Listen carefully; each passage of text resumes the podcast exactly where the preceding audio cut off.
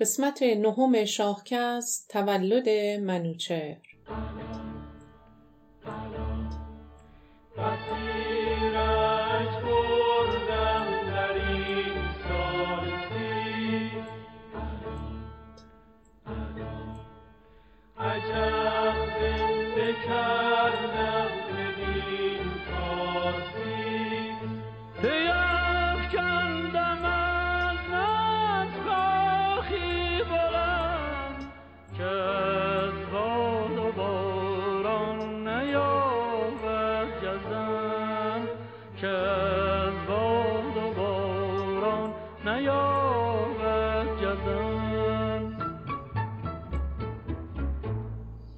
به نام خداوند جان و خرد که از این برتر اندیشه بر نگذرد.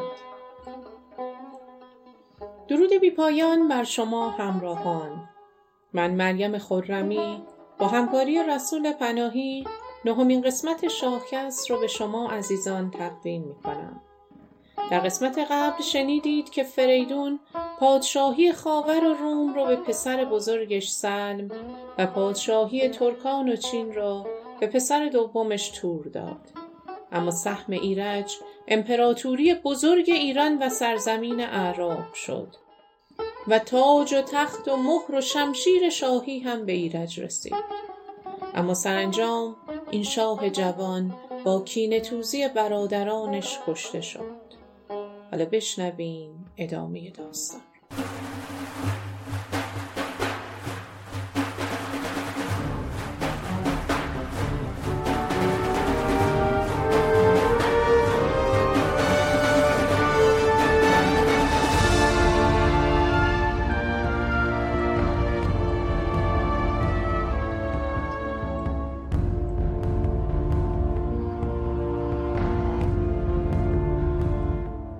فریدون در سوگ ایرج انقدر اشک ریخت که نور چشمانش را از دست داد و نابینا شد.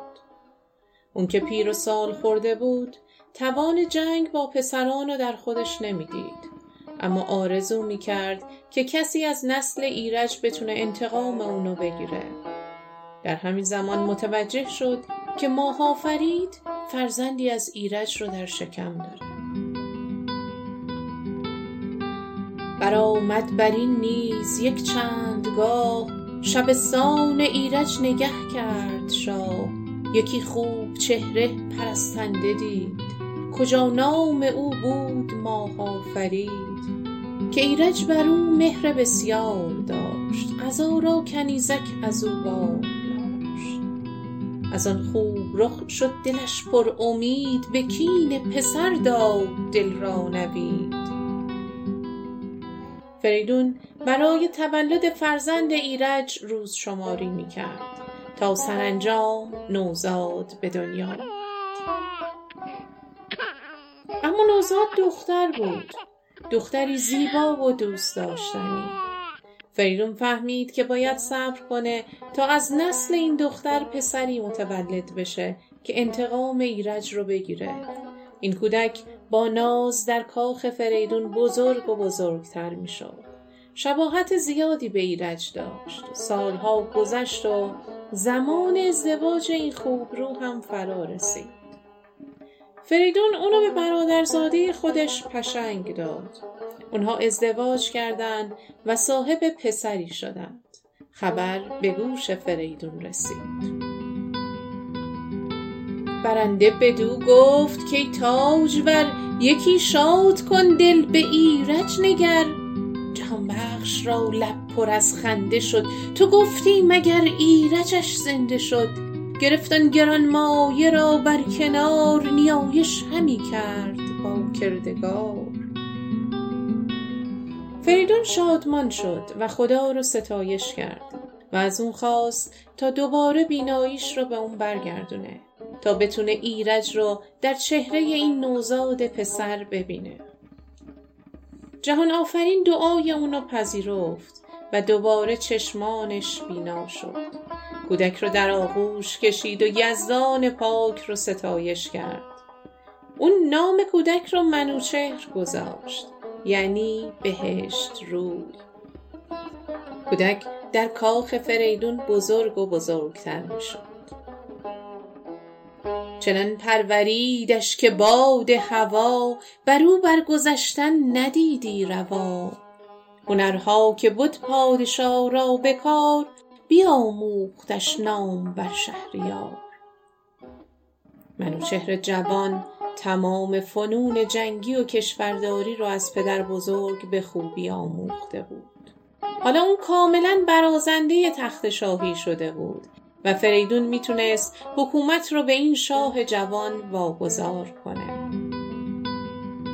نیا تخت زرین و گرز گران بدو داد و پیروز تاج سران. بر این گونه آراست گنج ها، به گرد آمده در پی رنج ها. سراسر سزای منوچهر دید، دل خیش را زو پر از مهر دید. فریدون بزرگان و ناماوران و پهلوانان کشور را دعوت کرد تا منوچهر را به عنوان جانشین خودش معرفی کنه. از اینجای داستان می‌بینیم که کم کم پای پهلوانان هم به شاهنامه باز میشه. پهلوانانی که بخش مهمی از شاهنامه رو بعد از این به خودشون اختصاص خواهند داد. پهلوانانی همچون قارن پسر کاوه که سپهداری بزرگ و نامآور شده بود. گرشاسب از نوادگان جمشید. اگه یادتون باشه گفتیم که جمشید با دختر شاه زابل در دوران مخفی شدنش از دست زهاک ازدواج کرده بود و گرشاسب هم از نوادگان جمشید و دختر شاه زابل بود. اگرچه حضور گرشاسب در شاهنامه بسیار کم رنگ به نظر میرسه، اما در متون کهن پهلوی گرشاسب منجی بزرگ بشر معرفی میشه. 9000 سال بعد از مرگ فریدون سروشون از خواب چند هزار ساله بیدار میکنه تا جهانو از دست زهاک نجات بده. مجسمه زیبایی که امروزه در میدان هور در تهران مشاهده میکنید هم تصویر نبرد گرشاسب، این پهلوان اسطوره‌ای ما با اژدهاست. جالبه بدونید که در اوستا گرشاسب و نریمان و سام یکی هستند. یعنی نریمان و سام لقب‌های گرشاسب هستند، اما در شاهنامه اونها در قالب 3 شخصیت یا بهتر بگیم 3 نسل معرفی میشن. خب برگردیم به داستان. فریدون پهلوانان رو به حضور خودش دعوت کرد و منوچهر رو به عنوان جانشین خودش به همه معرفی کرد. اونها به منوچهر تبریک گفتند. گویا همه منتظر چنین روزی بودن تا انتقام ایرج را از برادران بدسرشت اون بگیرند. حالا زمان انتقام جویی فرا رسیده بود. همه پهلوانان لشکرش را، همان نامداران کشورش را بفرمود تا پیش اوی آمدند. همه با دلی کینه جوی آمدند. حالا بشنوید از سلم و تور. اونها بعد از کشتن ایرج احساس می‌کردند که دیگه انتقامشون از ایرج و پدر گرفتند. با خاطری آسوده به حکومت خودشون ادامه میدادند. چون فرزند ایرج دختر بود، میدونستن که بعد مرگ پدر حکومت ایران هم به اونها میرسه. پس در انتظار رسیدن اون روز بودن. اونا فکر نمی‌کردن که فریدون جانشینی خودش رو به نوه ایرج بده. حکومت از پدر به پسر میرسید، ولی منوچهر نوه دختری ایرج بود. سلم و تور وقتی فهمیدند که منوچهر به جای فریدون بر تخت مینشینه، ترس و وحشت وجودشون رو فرا گرفت. اون حتماً به کینخواهی ایرج به سراغ اونها خواهد اومد. به سلم و به تور آمد این آگهی، که شد روشنم تخت شاهنشهی. دل هر دو بیداد شد پر نهیب، که اختر همی رفت سوی نشیب. اونها به فکر چاره افتادن و سرانجام تصمیم گرفتن که کسی رو برای عذرخواهی به نزد فریدون بفرستند. در گنج ها رو باز کردند و اونها رو بار فیل ها کردند و همراه مردی بسیار سخنور و چرب زبان برای عذرخواهی به سوی پدر فرستادند.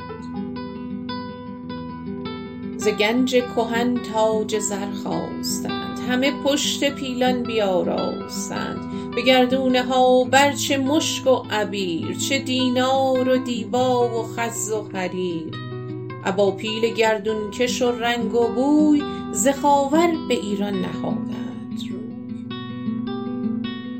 فریدون وقتی فهمید که فرستاده سلم در راهه، دستور داد تاج و تخت شاهی رو به بهترین شکل آراسته کند و خودش آنچنان که در خور شاهان بود با ابهت و شکوه بسیار بر تخت نشست تا به فرزندان ناخلف خود نشون بده که هنوز این شیر پیر شکوه و عظمت گذشته رو داره. در حیات قصر در یک سو شیر و پلنگ و در سوی دیگر فیل‌های جنگی رو بستند. پهلوانان و جنگاوران سپر به دست در سوی دیگر ایستادند. به زرین عمود و به زرین سپر، زمین کرده خورشید گون سر به سر. فرستاده سلم به اونجا رسید. اون که هرگز چنین عظمت و ابهتی را ندیده بود، مبهوت قدرت فریدون شد. درود پسران را به شاه رساند و گفت: بدان کان دو بدخواه بیدادگر، پر از آب دیده ز شرم پدر. پشیمان شده داغ دل پرگناه، همی سوی پوزش نیابند راه. چه گفتند دانندگان خرد، که هر کس که بد کرد کیفر برد. بماند به تیمار دل پر ز درد، چو ما مانده ایم ای شه زاد مرد. اونها از پدر طلب بخشش دارن، چون نادان بودند و فریب اهریمن خورده بودند. همی چشم داریم از آن تاجور، که بخشایش آرد به ما بر مگر. اگرچه بزرگ است ما را گناه، به بیدانشی برنهت پیشگاه. اگه ما رو شاه ببخشه و منوچهر رو نزد ما بفرسته، ما مثل بنده به اون خدمت میکنیم تا اون کینه قدیمی فراموش بشه. بدم تا چو بنده به پیشش به پای، بباشیم جاوید این است رای. مگر کان درختی که از کین برست، به آب دو دیده توانیم شد. بعد گنج رو که پسران فرستاده بودند به شاه تقدیم کرد. چطور اونها بعد از جنایتی که در حق برادرشون کرده بودند میتونستن چنین تقاضایی بکنن؟ یعنی فکر میکردن که پدر انقدر ساده لوحه که بتونن یه بار دیگه داستان قنبار ایرج رو تکرار کنند؟ فریدون پاسخ داد: بگو آن دو بی شرم ناپاک را، دو بیداد و بد مهر و ناپاک را، اگر بر منوچهرتان مهر خواست، تن ایرج نامورتان کجاست؟ کنون چون ز ایرج بپرداختند، به کین منوچهر برساختند. نبینند رویش مگر با سپاه، ز پولاد بر سر نهاده کلاه. ابا گرز و با کاویانی درفش، زمین کرده از سم اسبان بنفش. سپهدار چون قارن رزم خواه، چو شاپور نستوه پشت سپاه. درختی که از کین ایرج برست، به خون برگوارش بخواهیم شست. از آن تا کنون کینه او کس نخواست، که پشت زمانه ندیدیم راست. نخوب آمدی با دو فرزند خیش، که من جنگ را کردمی دست پیش. به این ترتیب فریدون آب پاکی رو بر دست اونها ریخت. فرستاده کان هول گفتار دید، نشست منوچهر سالار دید. بپژمرد و برخاست لرزان ز جای، همانگه به زین اندر آورد پای.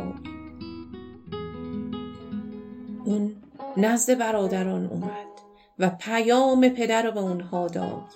اونها که امیدوار بودن با عذرخواهی و بذل و بخشش میتونن دل پدر رو به دست بیارن، از شنیدن این پیام سخت آشفته شدند. در مورد منوچهر و ثروت و سپاه فریدون از اون پرسیدند.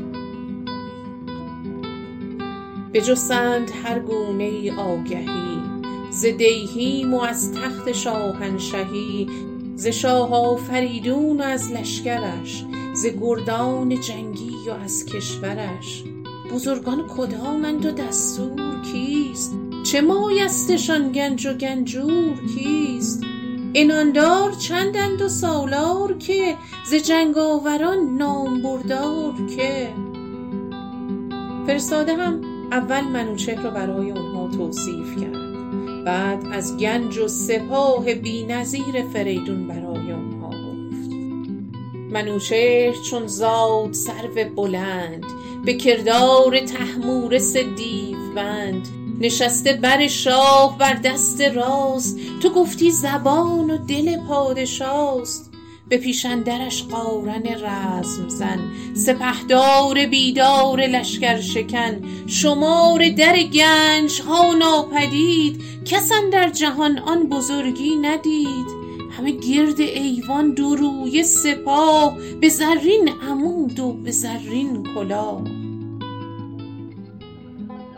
اون انقدر گفت که ترس و وحشت وجود سلم و تور رو فرا گرفت و در آخر هم اضافه کرد: گرایند زیما به جنگان گروه، شود کوه هامون و هامون شکوه.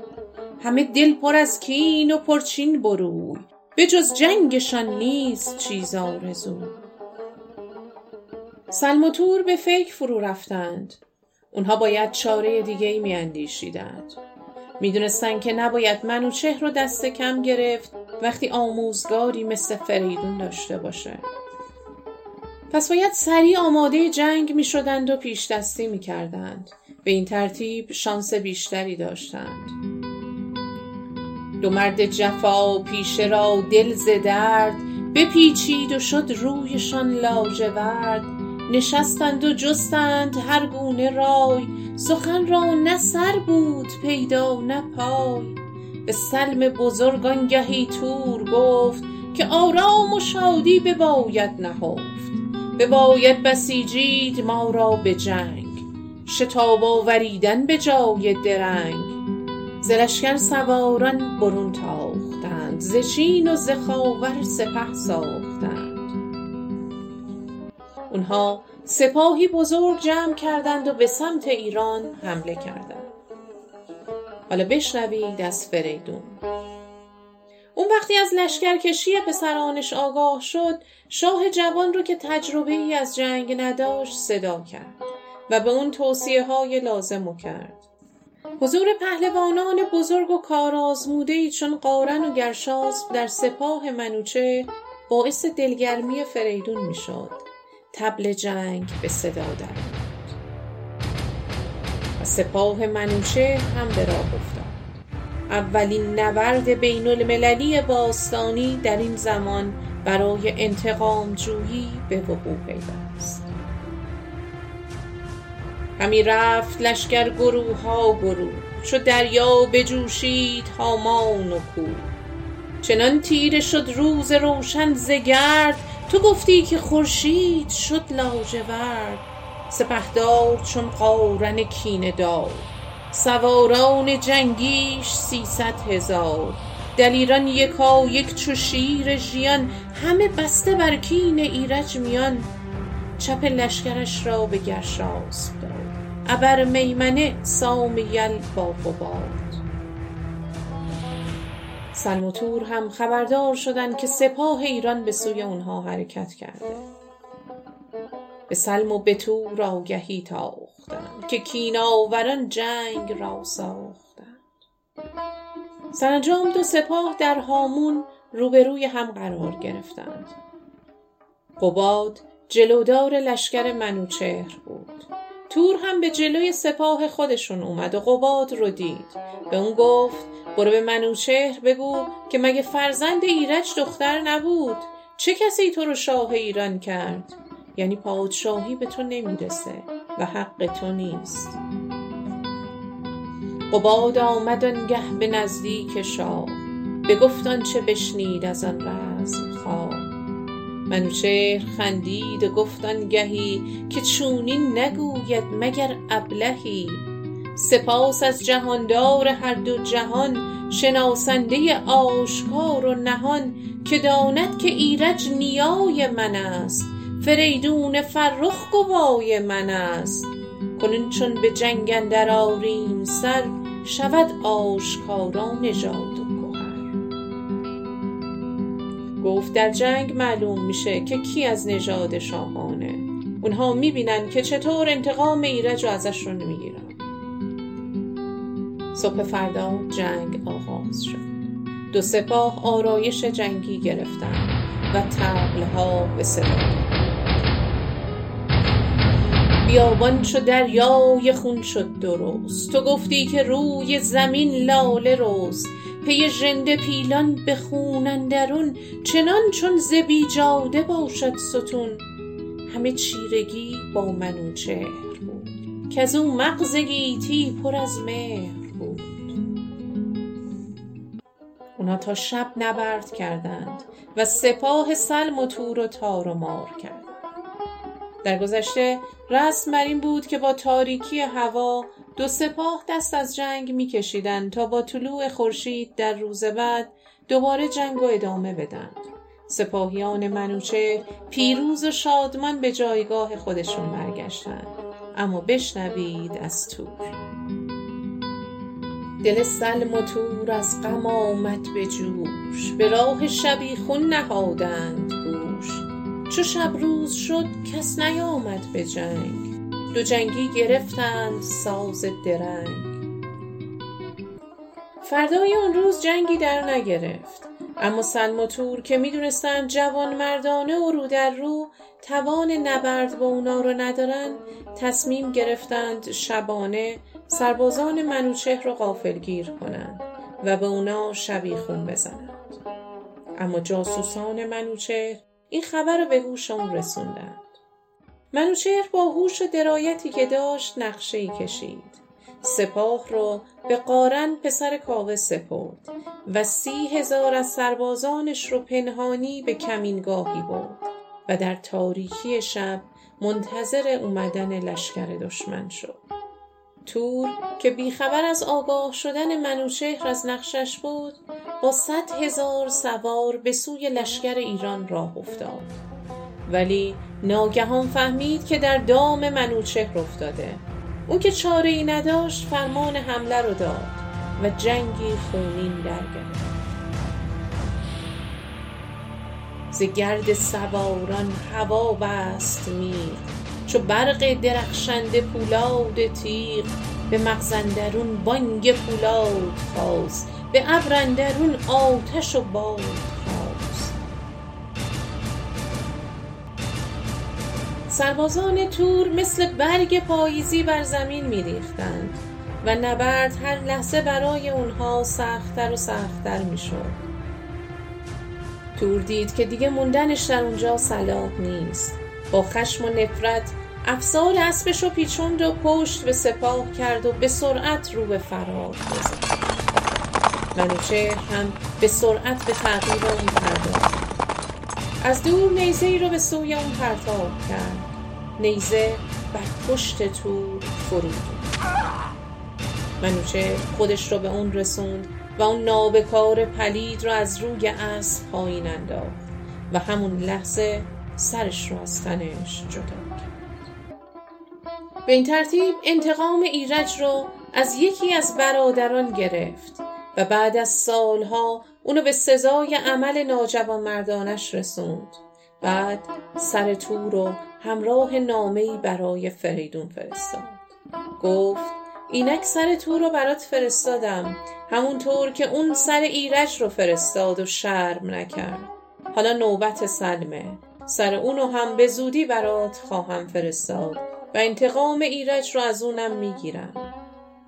فرستاده به سمت ایران حرکت کرد. اما اون شرمگین و خجالت زده بود. نمیدونست چطور باید سر فرزند رو به فریدون بده. فرزند هر قدر هم که بد و بیدین باشه، بازم پدر راضی نیست سر بریده اونو ببینه. از طرفی هم منوچهر پهلوانی تازه کار بود. شاید از روی خامی و بی تجربگی دست به چنین کاری زده بود. فرستاده آمد رخی پر ز شرم، دو چشم ز آفریدون پر از آب گرم، که چون برد خواهد سر شاه چین، بریده بر شاه ایران زمین، که فرزند هرچند پیچت ز دین، نشوید همی خون دل ز آب کین. به هر حال اون با شرم و ناراحتی سر تور رو جلوی فریدون گذاشت، اما فریدون وقتی سر تور رو دید نفس راحتی کشید و بر منوچهر آفرید. فریدون کی بر منوچهر بر، همی آفرین خواست از دادگر. به این ترتیب عمر تور هم به پایان رسید و اون به سزای حرص و طمع و ناسپاسی و برادرکشی خودش رسید. اما داستان ما همچنان ادامه داره. در قسمت بعد همراه ما باشید تا ببینیم عاقبت برادر بزرگتر یعنی سلم به کجا می انجامه.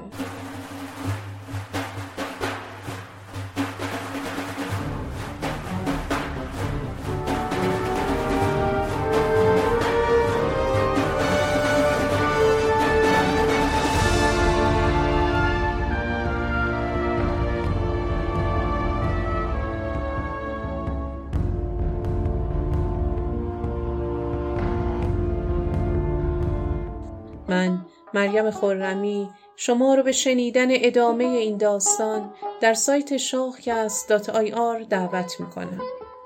اگر از شنیدن داستانهای ما لذت میبرید، لطفاً در اینستاگرام هم به صفحه شاهکست سری بزنید و ما رو از نظرات خودتون بهره مند کنید. تا قسمت بعدی شما رو به ایزد یکتا میسپارم. روز و روزگار بر شما خوش باد.